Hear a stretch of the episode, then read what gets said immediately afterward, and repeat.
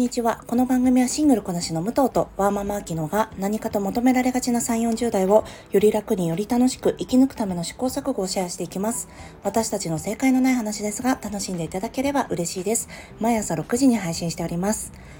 えー、おはようございます。今日は武藤の一人会です。土曜日は武藤の一人会になるんですが、私の好きなエンタメや私がシングルこなしを選択してますので、その中で思ったことなどありましたらお話ししたいと思っています。はい。皆さん4月に入られていかがお過ごしでしょうか ?3 月がね、期末っていう会社も多いんじゃないかなと思うんですが、もう私のところもご多分に漏れずそうなんですが、やっぱり忙しいですね。この私絶対残業しないって決めてるんですがもうそうなってくるともう本当にパツパツでもう1分1秒を惜しんでやっています。それは嘘です。ごめんなさい。そこまでではないんですがもうでもパツパツだなと思ってます。まあ4月中はしょうがないのかな。あのなので皆さんもねお忙しい方あの環境が変わられたりとかして忙しかったり体調崩されたりする時期だと思いますのでどうぞご自愛くださいませ。では今日なんですが今日はこの春からスタートする新ドラマについてご紹介したいと思います。新ドラマ2本ですね。ご紹介します。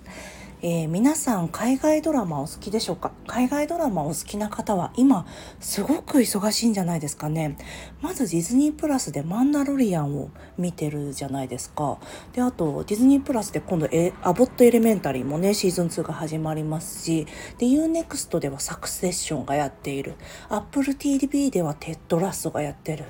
もう大忙し。で Amazon プライムでは来週の金曜日からえー、ミセス・メーゼルが始まりますよね。本当に忙しいなと思ってるんですが。でこれは、えー、今申し上げたのは全て続編になるのでシリーズものになるので今回ご紹介する2本は全く新しい新ドラマになります、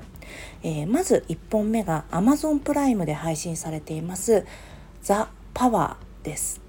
こちらなんですがナオミ・オルダーマンの同名小説のドラマ化となります。2027年にオバマ元大統領が、えー、おすすめの図書として紹介したことで話題になりました、ま、前にもちょっと言ったんですがオバマ元大統領すごくエンタメセンスが高くておすすめの映画やドラマや図書っていうのをですねその年に毎年発表されるんですがその中の一本に選ばれたのがこの「ザ・パワーです。で2020年ちょうどコロナ禍だったんじゃないですかね。その時にドラマ化が発表されてすごく話題になりましたよね。なので3年経ってやっと見ることができまして今えー、先週の金曜日3月31日かなに配信されて今3話放送されてます。で見たんですがねやっぱりすごい面白かったですねこの間、えー、100分でフェミニズムの話をあきちゃんとしたんですがまあ10分でフェミニズムっていうポッドキャストが過去回にあるんですがその中に、えー、次女の物語を書いたマーガレット・アドウトの話をちょっとしたんですが今回ナオミ・オルダーマー、えーと、マーガレット・アドウトに直々に、えー、アドバイスを得たり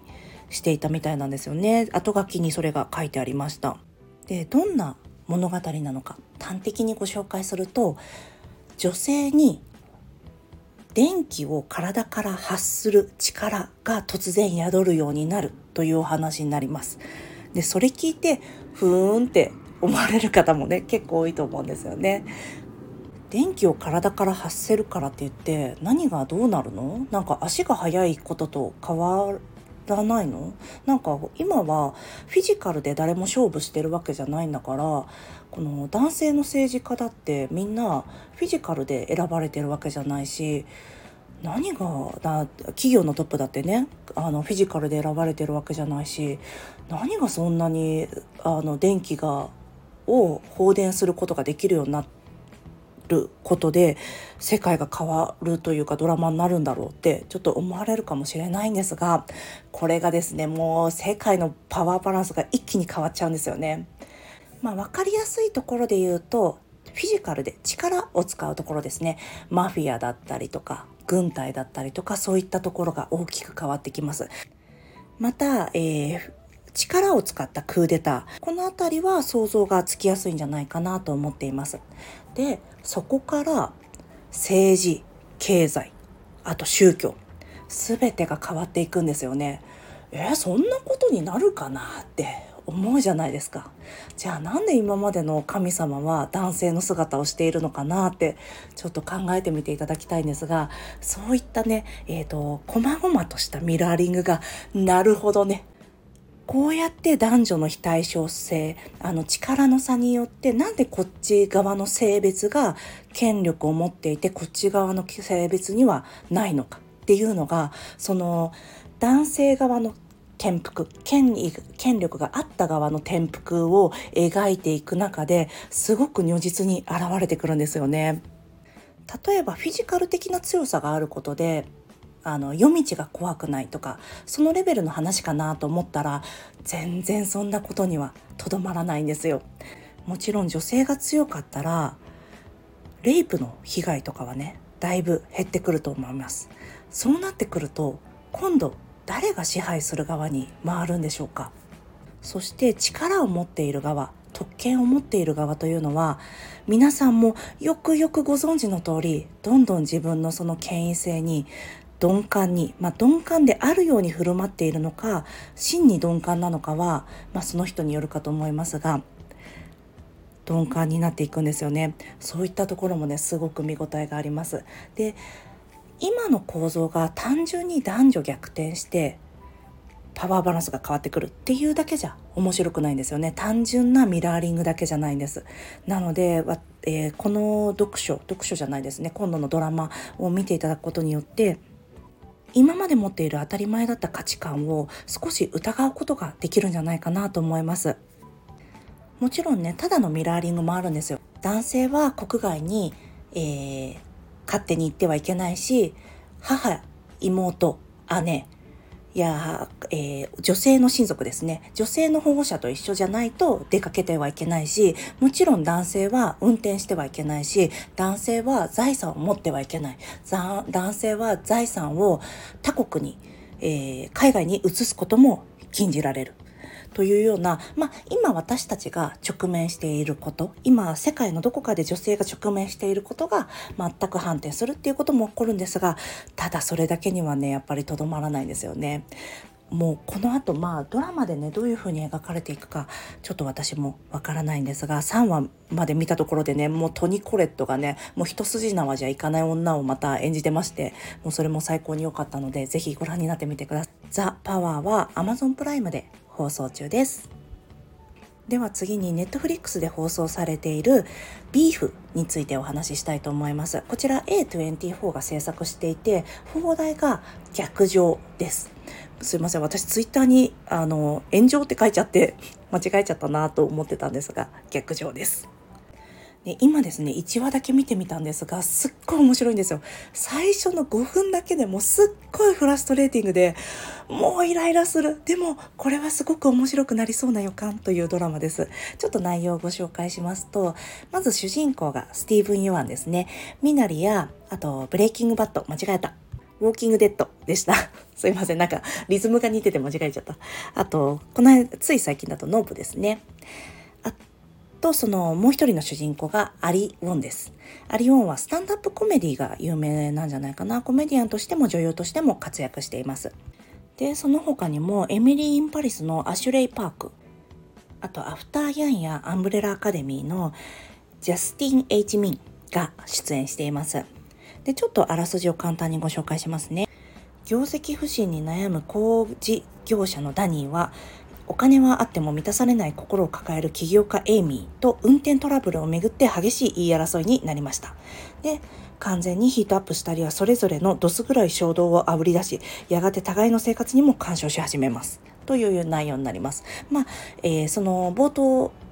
第1話の冒頭5分でですね、駐車場でほんのちょっとした小競り合いをするんですよね。クラクション流し鳴らしたりとか、あと中指立てたりとかして、もうそれからちょっとしたカーチェイスからの相手を追い詰めてやろうっていうようなビーフに発展していきます。で、ビーフっていうのが、これ私もヒップホップ用語ちょっと詳しくないんですが、確かディスり合いとか喧嘩とか、そういったことだったかと思います。